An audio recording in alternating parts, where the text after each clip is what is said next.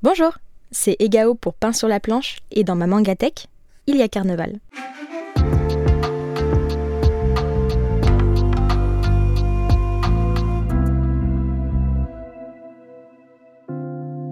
Avant de vous laisser avec notre invité, je tenais à remercier toutes les personnes ayant participé au Tipeee. Cela nous a permis d'atteindre le premier palier, qui est l'ouverture du Discord.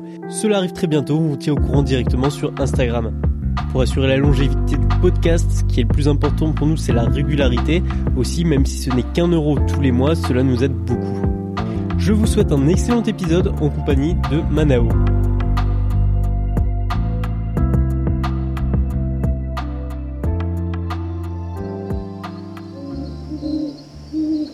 Dans un manoir situé non loin de Kalasuna, un jeune garçon du nom de Nai est retenu prisonnier par une duchesse aux airs mesquins.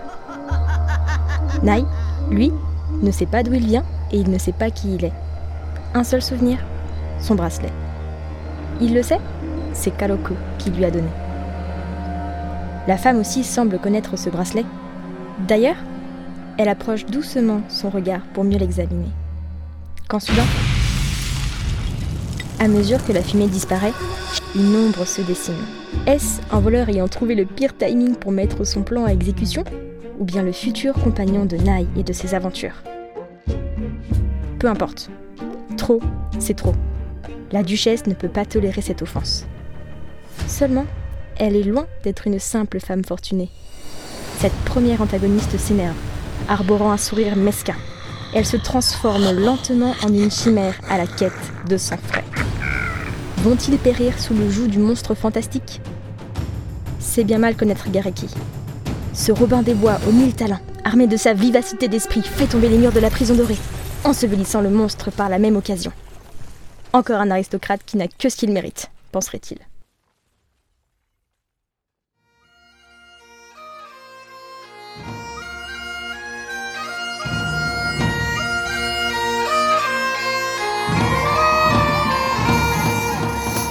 Vous l'entendez?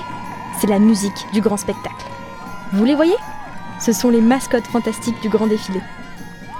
Ce n'est pas un rêve. Nous voilà spectateurs d'une représentation folklorique de circus.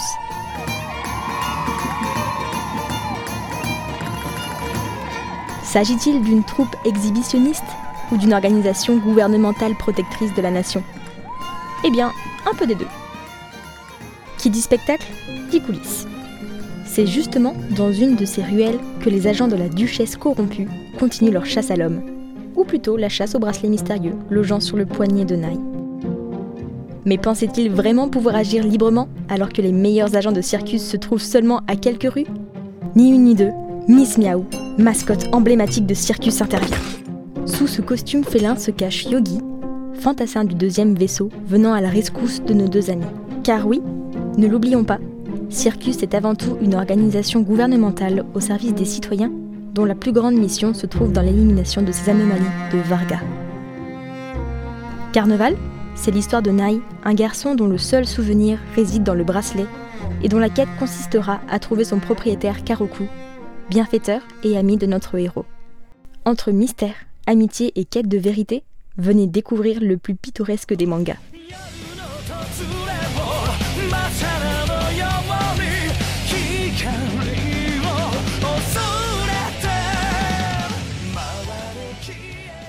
Bon, je ne vais pas vous mentir, parmi tous les livres du rayon manga, j'ai tout de suite été intriguée par Carnaval. L'histoire remonte déjà à une dizaine d'années, mais c'est bien ce nom qui m'a sauté aux yeux. C'est un nom à la fois festif et intrigant, parce que lorsqu'on regarde les couvertures, on ne distingue pas de référence à l'univers du cirque tel qu'on le connaît. Le premier tome pose une intrigue emplie de mystères que les personnages seront amenés à résoudre. On pense que le nom de l'organisation de défense Circus fait référence au titre mais sachez que carnaval est un mot appartenant à l'univers et définit quelque chose de bien précis. Le synopsis reste relativement basique et commun à d'autres séries, mais ce qui est chouette ici, c'est que les pouvoirs surnaturels utilisés par les agents de circus trouvent une explication rationnelle et scientifique. Mais ce qui me plaît le plus dans Carnaval, eh bien, c'est le fait que les agents organisent un spectacle à la fin de chaque raid. Leurs mises en scène sont majestueuses et largement sublimées par la patte artistique de l'autrice. Chaque couverture est une œuvre d'art, et je pèse mes mots. Étant moi-même une artiste, je trouve les dessins de Toya Mikanagi d'une beauté sans égale. Son style se prête parfaitement au côté fantaisie de Carnaval, et chaque nouveau tome est un véritable plaisir pour les yeux. Style de dessin ou encore détails définissent l'identité du manga, et quand on se penche davantage sur la colo des illustrations, eh bien je vous le dis, on a envie d'en avoir des posters partout dans sa chambre.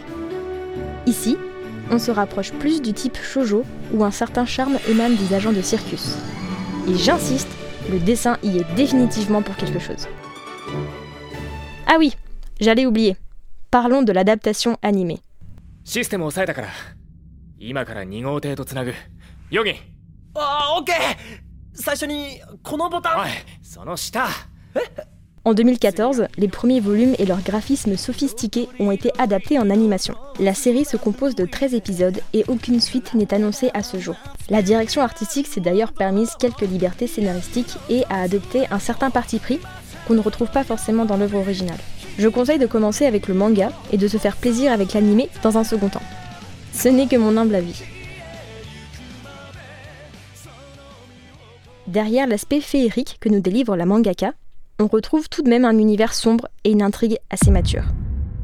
On ne rentre pas dans un style de dark fantasy, mais certains éléments très bien introduits dès le premier tome nous font subtilement comprendre qu'il ne s'agit pas non plus d'un simple shonen. Un des points notamment concerne une des valeurs les plus développées dans ce titre à mon sens, la famille. Circus correspond à l'organisation gouvernementale qui met quotidiennement sa vie en danger pour se battre contre une espèce inconnue de la population. Ainsi, les fantassins des différents vaisseaux détiennent des informations ultra confidentielles qui risquent de mettre leur famille en danger. Intégrer Circus, c'est renoncer à sa famille et à son identité. C'est accepter de n'être appelé que par un prénom. Et surtout, c'est accepter de ne jamais revoir deux fois les mêmes personnes dans sa vie. De fil en aiguille, et pour conserver leur humanité, les agents de Circus deviennent des frères, des sœurs, une famille. Ils vivent ensemble sur un immense vaisseau, n'ont comme compagnons que leurs collègues ou les robots lapins et moutons, servant de bonnes à tout faire. Cette facette est montrée notamment lorsque Yogi fait grimper Nai et Gareki pour la première fois et qu'ils annoncent la typique expression japonaise au mouton Tadaima Je suis de retour à la maison. Et justement, outre le fait que Yogi est le plus à même de représenter cette valeur familiale, il est aussi pour moi le personnage qui représente le mieux l'univers de Carnaval. Tout comme le titre, il est attirant au premier abord, de par son enthousiasme et sa jovialité, jusqu'à ce qu'on découvre une terrible histoire, impliquant peine, génocide et torture. C'est pas ce qu'on attend d'un personnage se déguisant en mascotte de chat. Ce qui me plaît beaucoup également avec Yogi, c'est qu'il nous ressemble. On s'identifie à lui. Au travail, il fait de son mieux, mais il est encore jeune et commet pas mal de bourdes. Pas grave, c'est en faisant des erreurs qu'on apprend. Au fil du temps, le soutien de ses collègues le rendra plus fort et plus confiant. Je ne peux pas m'empêcher de faire le parallèle entre son comportement et le nôtre. Dans mon cas, par exemple, je suis en stage. Pas encore dans le monde pro, mais plus non plus à l'école. Un peu comme Yogi, j'ai du mal à me détacher de ma personnalité enfantine. Mais je sais que le temps et l'expérience feront les choses.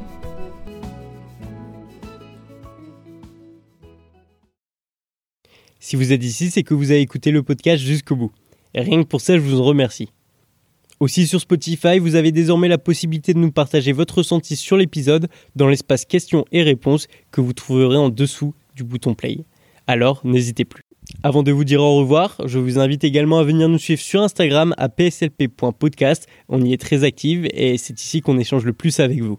Sur ce, je vous dis à la prochaine pour un nouvel épisode de Pain sur la planche.